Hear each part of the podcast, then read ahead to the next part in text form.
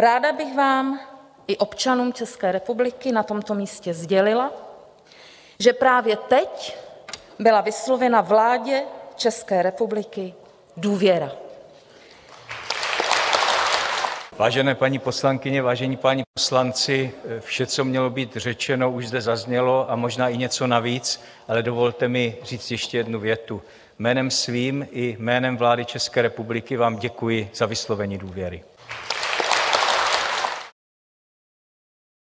Celých 24 hodin trvalo poslanecké sněmoviny, než se dostala k hlasování o vyslovení důvěry vládě premiéra Petra Fialy.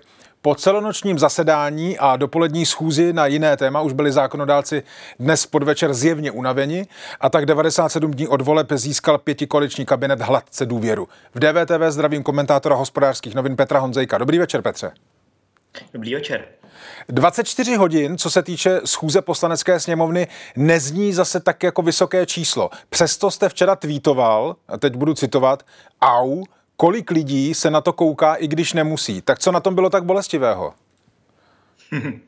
No, bolestivé na, to by, na tom bylo to za prvé, že to bylo hodně dlouhé a za druhé, že u některých projevů, především poslanců ANO a SPD, to vypadalo, že eh, ten projev sotva dokážou přečíst a že si ho pravděpodobně ani nenapsali sami.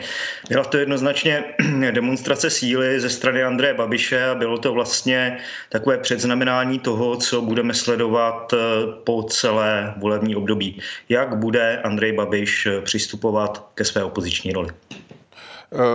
Eh, má to nějaké znamenko, to vaše hodnocení? Jako je to kladně nebo záporně to, že jsme viděli z vašeho pohledu, Petře, k demonstraci síly Andreje Babiše a jeho poslanců? No, eh, z pohledu Andreje Babiše to samozřejmě je dobře, protože on doručil svým voličům to, co eh, chtějí. On vystoupil, toho vystoupení trvalo hodinu a 24 minut, ač, a ač to byl takový ten mm, klasický staroslovenský chuchvalec, tak tam dokázal Eh, do toho umístit všechno, na co jsme zvyklí.